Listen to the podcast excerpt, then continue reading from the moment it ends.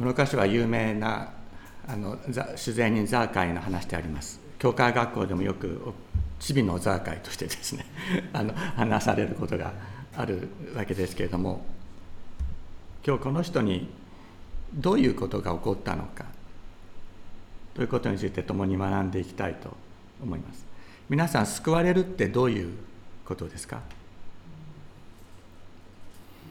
キリスト教会でよく救われると言われますけど救われるとはどういうことでしょうか？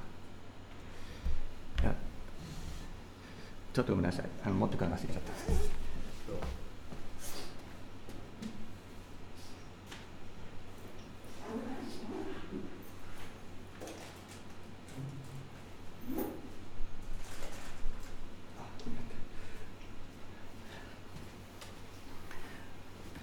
今年出版された本にですねあの焚き火を囲んで聞く、えー、キリスト教入門っていう本があります。これは命の言葉社から出たものであの大津真一っていう、えーまあ、牧師があのインタビュー形式であの他の、まあ、いろんな専門キリスト教の、えー、牧師や神学者あるいは、まあ、著述家あるいはユダヤ学者はたまたクリスチャンじゃない思想家 までとあの対談形式でキリスト教会の簡単に言えばそのキリスト教会の常識プロテスタント教会の常識大丈夫ですか？みたいな そういうことをあの問いかける本であります。で私はこの大津真一さんの友達なんですけれども大津さんから、まあ、これの書評を書いてくれって いうことで、まあ、あの今年命の夏のフェスティバルが終わってから、えー、北海道に旅行に行くまで 数日間で 書評を書きました、まあ、それでそのために疲れが取れなかったということもあるんですが、まあ、この中で何人もの人たちが繰り返し言っていることがある。そのプロテスタント教会のその常識大丈夫かっていうかその常識はいい加減やめた方がいいんじゃないかって簡単に言えば。そういうことがそれはイエス・キリストを信じたら天国に行ける。イエス・キリストを信じなかったら地獄行きですよっていうその常識もいい加減やめませんかっていう。でそれは究極の利己主義である。わかりますか？究極の利己主義なんですね。でそのような理解をしているとあの、まあ、死ぬ直前に信じればいいっていう話にもなるだろうしあるいは自分が社会の中で行って信仰者としてキリスト者としてこの世の中で果たしていかなければいけない責任から自分の目を背けさせ自分のことだけ自分さえ良ければいいっていうような信仰に陥らせる可能性があるっていうことをこの本の中でも何度も何度も繰り返し語られています。でまさにねキリストによる救いとは何かキリストによる救いとは何かと言われたらそれはイエス様の十字架を信じたら天国に行けるようになることが救いだっていうふうに思うならばそれは違うってこの本は何度も何度も言っているわけなんです。もう一人が違うとしたら皆さん何て答えますか？キリストによる救いって何ですか？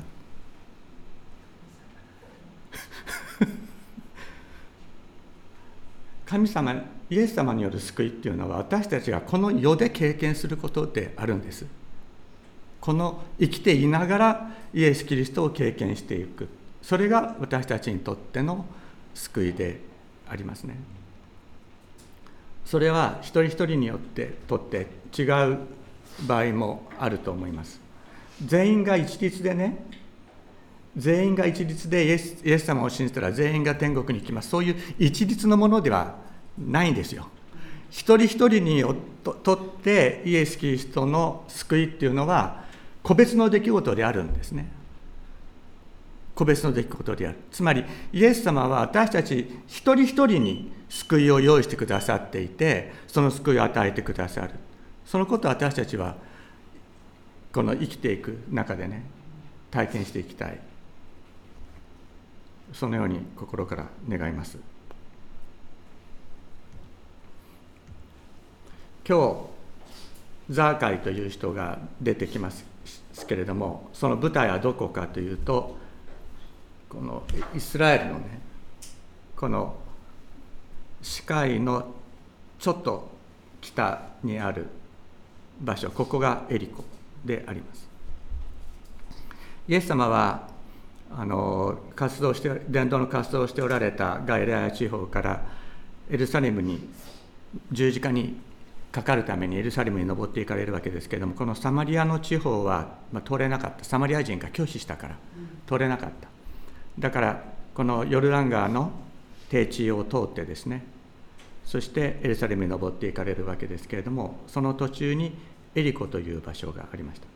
これはアレノの中のねオアシスですね、まあ、見見た通りオアシスであります。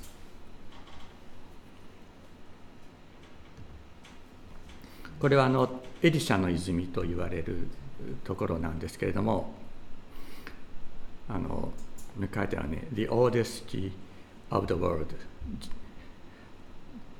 あの世界で一番古い町とかってこう書いてあります。けどそれがまあジェリあのエリコだと。でここはあの、えー、エリシャのあの泉である。まあエリシャの預言者エリシャの時代にここの水が悪くて流産が多かった。でそのために、まあ、エリシャがここに塩をあの入れてそれがどういうふうにあの買ったのか分からないけどもあの水が良くなってエリシャのに働いた神の力によってここの水が良くなって流産が減ったと言われるところであります。これね、えっ、と夏目足の実でこの夏夏目足の実から取る蜜がこのエリコのあの特産品であったらしいですよ。皆さんあの乳と蜜の流れる血って言うじゃないですかあの蜜って蜂蜜のことじゃなくてこれの夏や夏目足の蜜だそうです。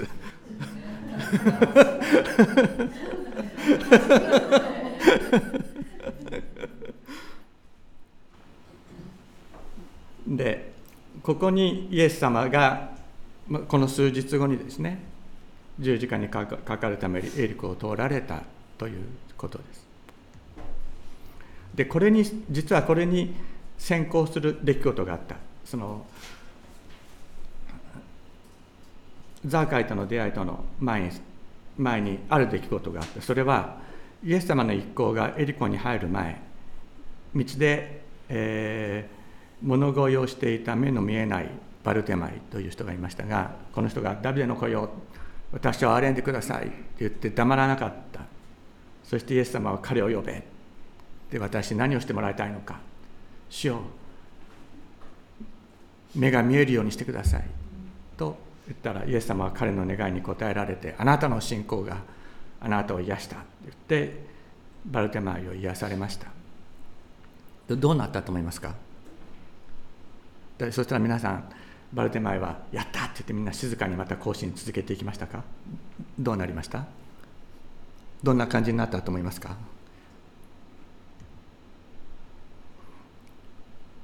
この目の見えないものの目を開くのは一体誰かということがイザヤ書に予言されているんですけれどもその時目の見えないものの目は目のも見えないものの目は開かれ耳の聞こえないものの耳は開けられる。その時足の泣いた者は鹿のように飛び跳ね口の聞かない者の下は喜び歌う。荒れ野に水が湧き出し荒れ地に川が流れるからだイザヤ書35章。5節6節。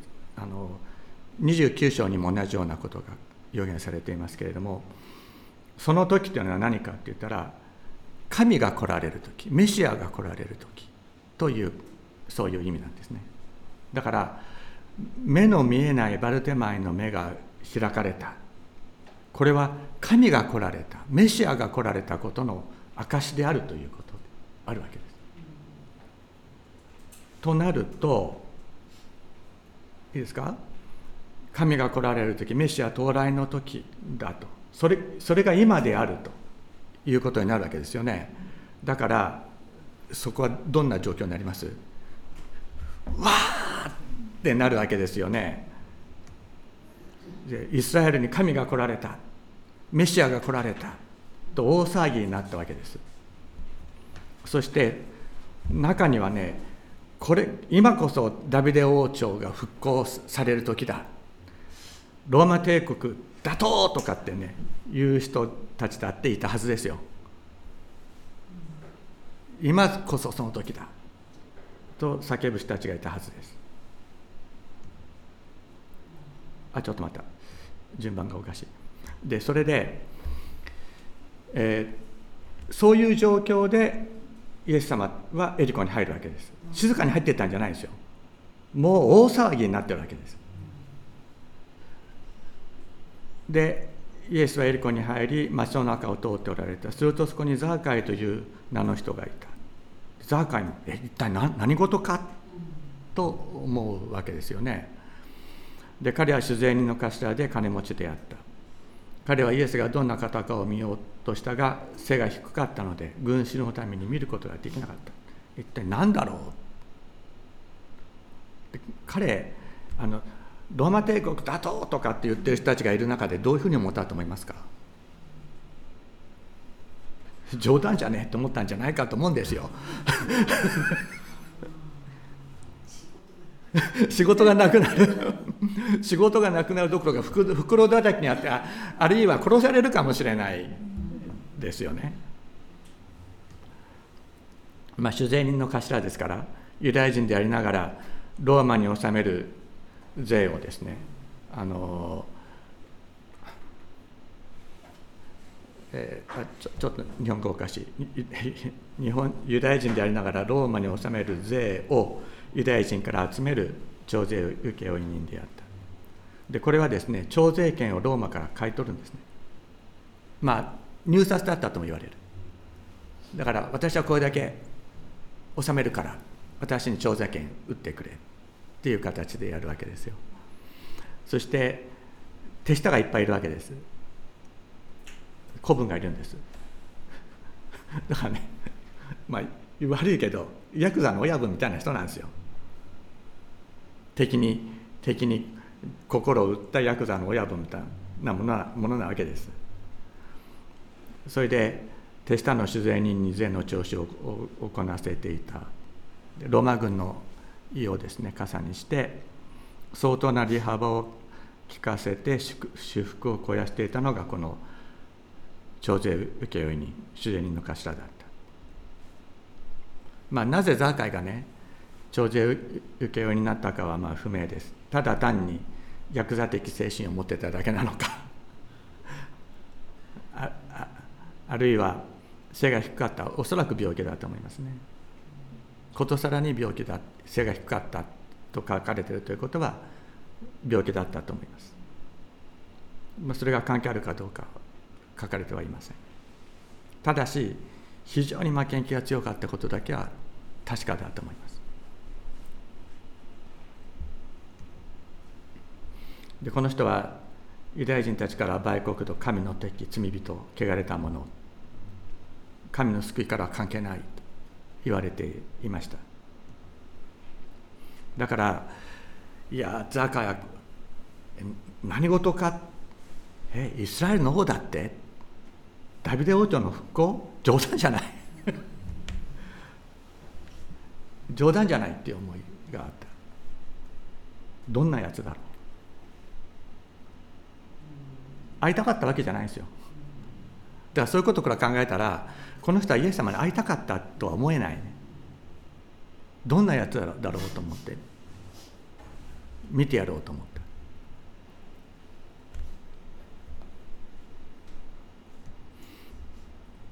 た。それで先の方に走っていきイエスを見ようとして一軸グアの木に登った。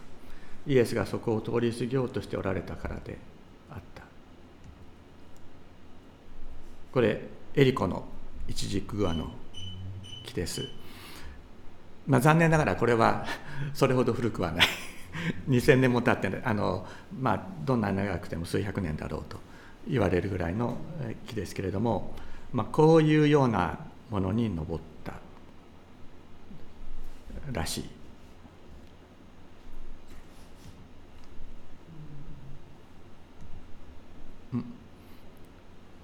一気に出ちゃいましたね。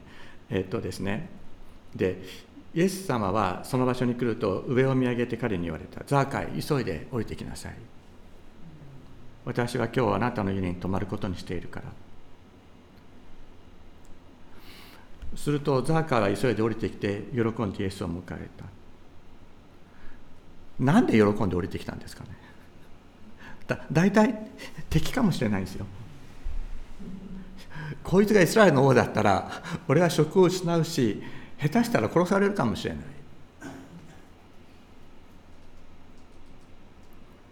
でもザーカーはきっとね木に登った時に、まあ、みんなに笑い物にされたと思うんですね。ザーカイ。見えないから木に登ってんだろう。で多分手下もいたんですよそこに。でも手下は子分たちはその面と向かって「おいお前チビだから木に登ったんだろう」とは言えなくても内心心の中で笑ってたはずですよ。心の中で笑ってたはずですよ。手下はいたけどね。子分はいたけどザーカーには友達はいなかった。友達は生まれてからこの方少し大きくなってから今まで一人もいない。ザーカーはそういう中で生きてきた。それが彼を徴税受けに請負人へと駆り立てたのかもしれません。それは分かりません。だけど友達はいなかった。イエス様はどうですか？友達いました？イエス様は友達いなかったんですよ。弟子はいました。でもイエス様には友達はいなかった。だからイエス様は友達がいないザーカイの気持ちは分かったんですね。木の下からやいのやいのって言ってザーカイを呼びさしてバカにしている人たちの声をイエス様もお聞きになったはずです。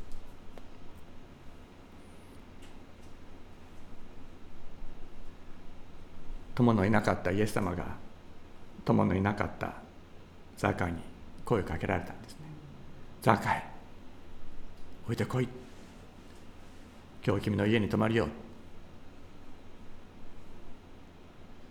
初めて友として声をかけてもらった時にザーカイは嬉しかったんですね。嬉しかったんです。もう理屈を超える、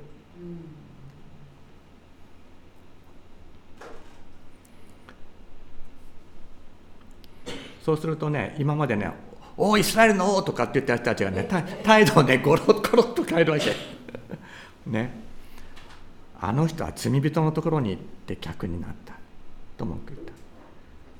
まあ、原文では罪人のところに入ったっていう言葉なんですけれども罪人っていうのは汚れているあの、まあ、日常的に法人と交わりがありますから汚れている命が欠乏しているだからイエスも汚れた罪人の仲間になった。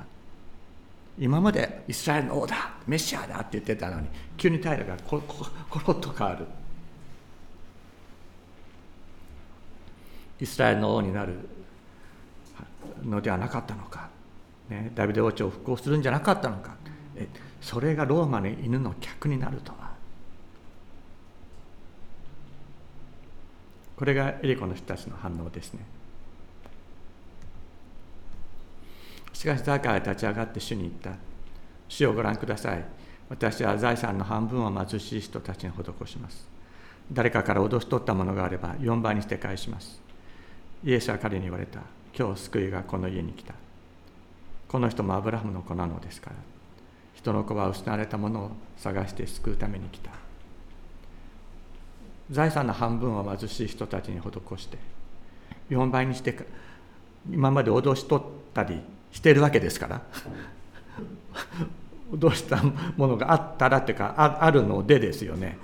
あの誰かから脅しもう脅したものは全部4倍にして返すって言ったら言ったらなくなっちゃいますね。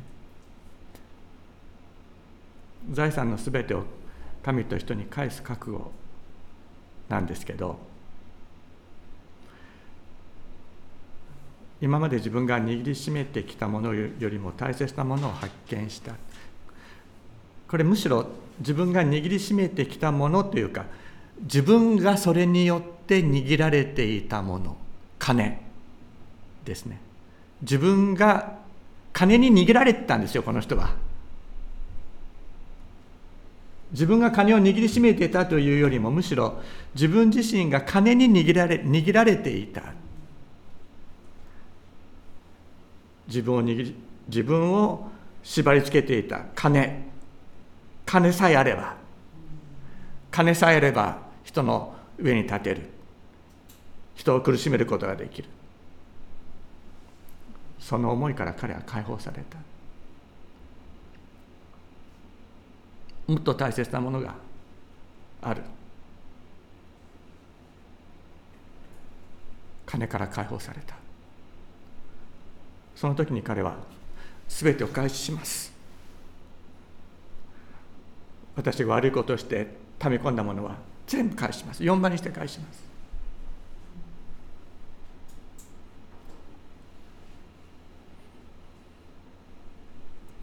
先ほど救いとは何ですかと。キリストに出会うことによる救いとは何ですかと言いましたけれどもそれは神に見出され神に出会うことですね。その出会いは一人一人違います。一人一人違う。だけどその時に自分ではない自分が現れている。それそれまでこれが自分だと思ってた。俺は背が小さくて人にバカにされて生きてきた。金さえあれば人の上に立てる。人からむし取ることができる。見返してやりたい。みんな俺を恐れてる。それが自分だと思ってた。だけどイエス様に出会った時にそれが本当の自分ではないということ彼は知ったのです。今まで喜んだことがなかった。しかしお腹の底から笑うことができるようになった。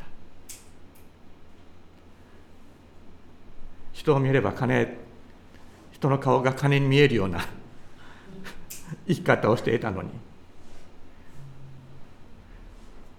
苦しんでる人たちと一緒に生きよう彼らのために自分が持っているものを差し出そうという思いに変えられていったわけですね。ここでね重要なことはねイエス様はザーカイに自然にやめろっておっしゃってないんですよ。どうですか皆さん。あのちょっとはねました人間になったらいいんじゃないとかって。クリスチャンなクリスチャンなんだったらちょっとまともな生き方した方がいいんじゃないとか。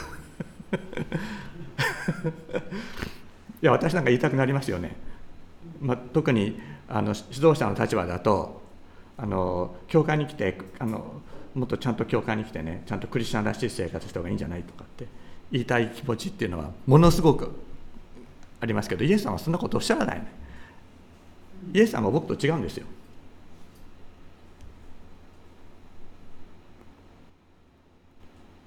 今までのね生き方悔い改めてねまず自然にやめるところから始めなきゃねとかって。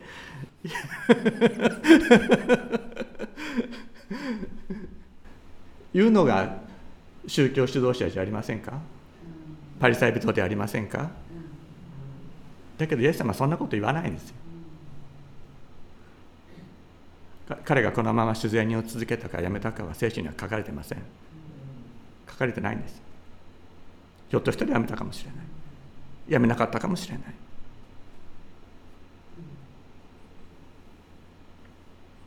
でもイエス様はそんなことはどうでもいいっておっしゃってくださってる。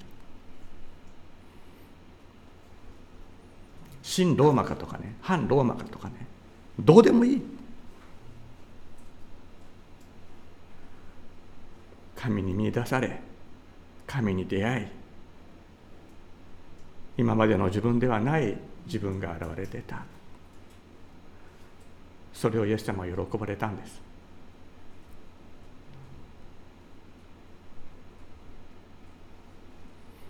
ひょっとしたらザーカーや主税人の頭のままこのまま生活したかもしれない。そして貧しい人たちを援助する生涯を歩いたかもしれない。ひょっとしたら主税人を辞めたかもしれない。それは分かりません。書かれてないです。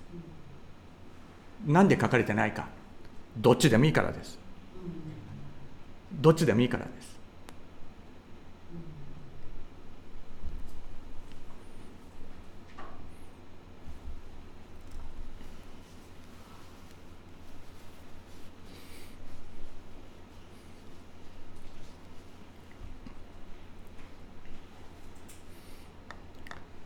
もし私たちがイエス様に出会って変わらなきゃいけないことがあるんだったら神様が変えてくれますよ。無理に変わろうとしなくても。変わらなくてもいいんだったらそのままでいいっておっしゃって何もなさらないでしょう。変わる必要があるんだったら私たちが無理しなくても変えられていくでしょう。任せればいいんです。イエス様がザーカイに一言も変われとかこうしろとかおっしゃらなかった。ただこの家に救いが来たとおっしゃった。イエス様が友達になってくれた時に彼はそれまでの自分じゃない自分が自分の内側から湧き上がってきてそして困ってる人たちに自分の持ってるものを差し出したいという気持ちになったんです。そうしなきゃいけないと思ったんじゃないんですよ。そうしたくなったんです。だから彼はしたんです。お祈りをしましょう。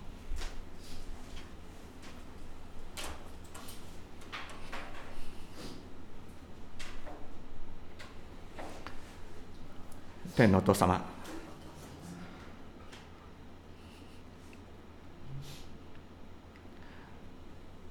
私たち一人一人の友となってくださることを感謝します。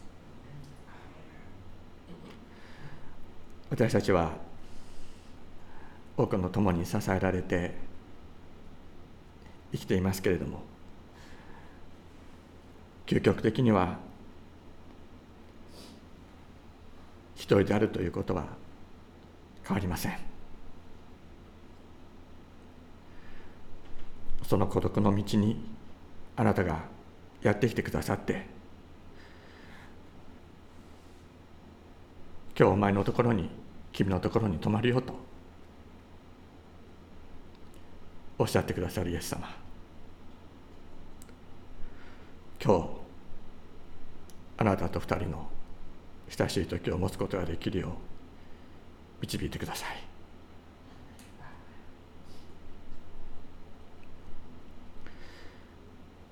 あなたは私たち一人一人の孤独を満たしてくださいました。満たしてくださいます。感謝します。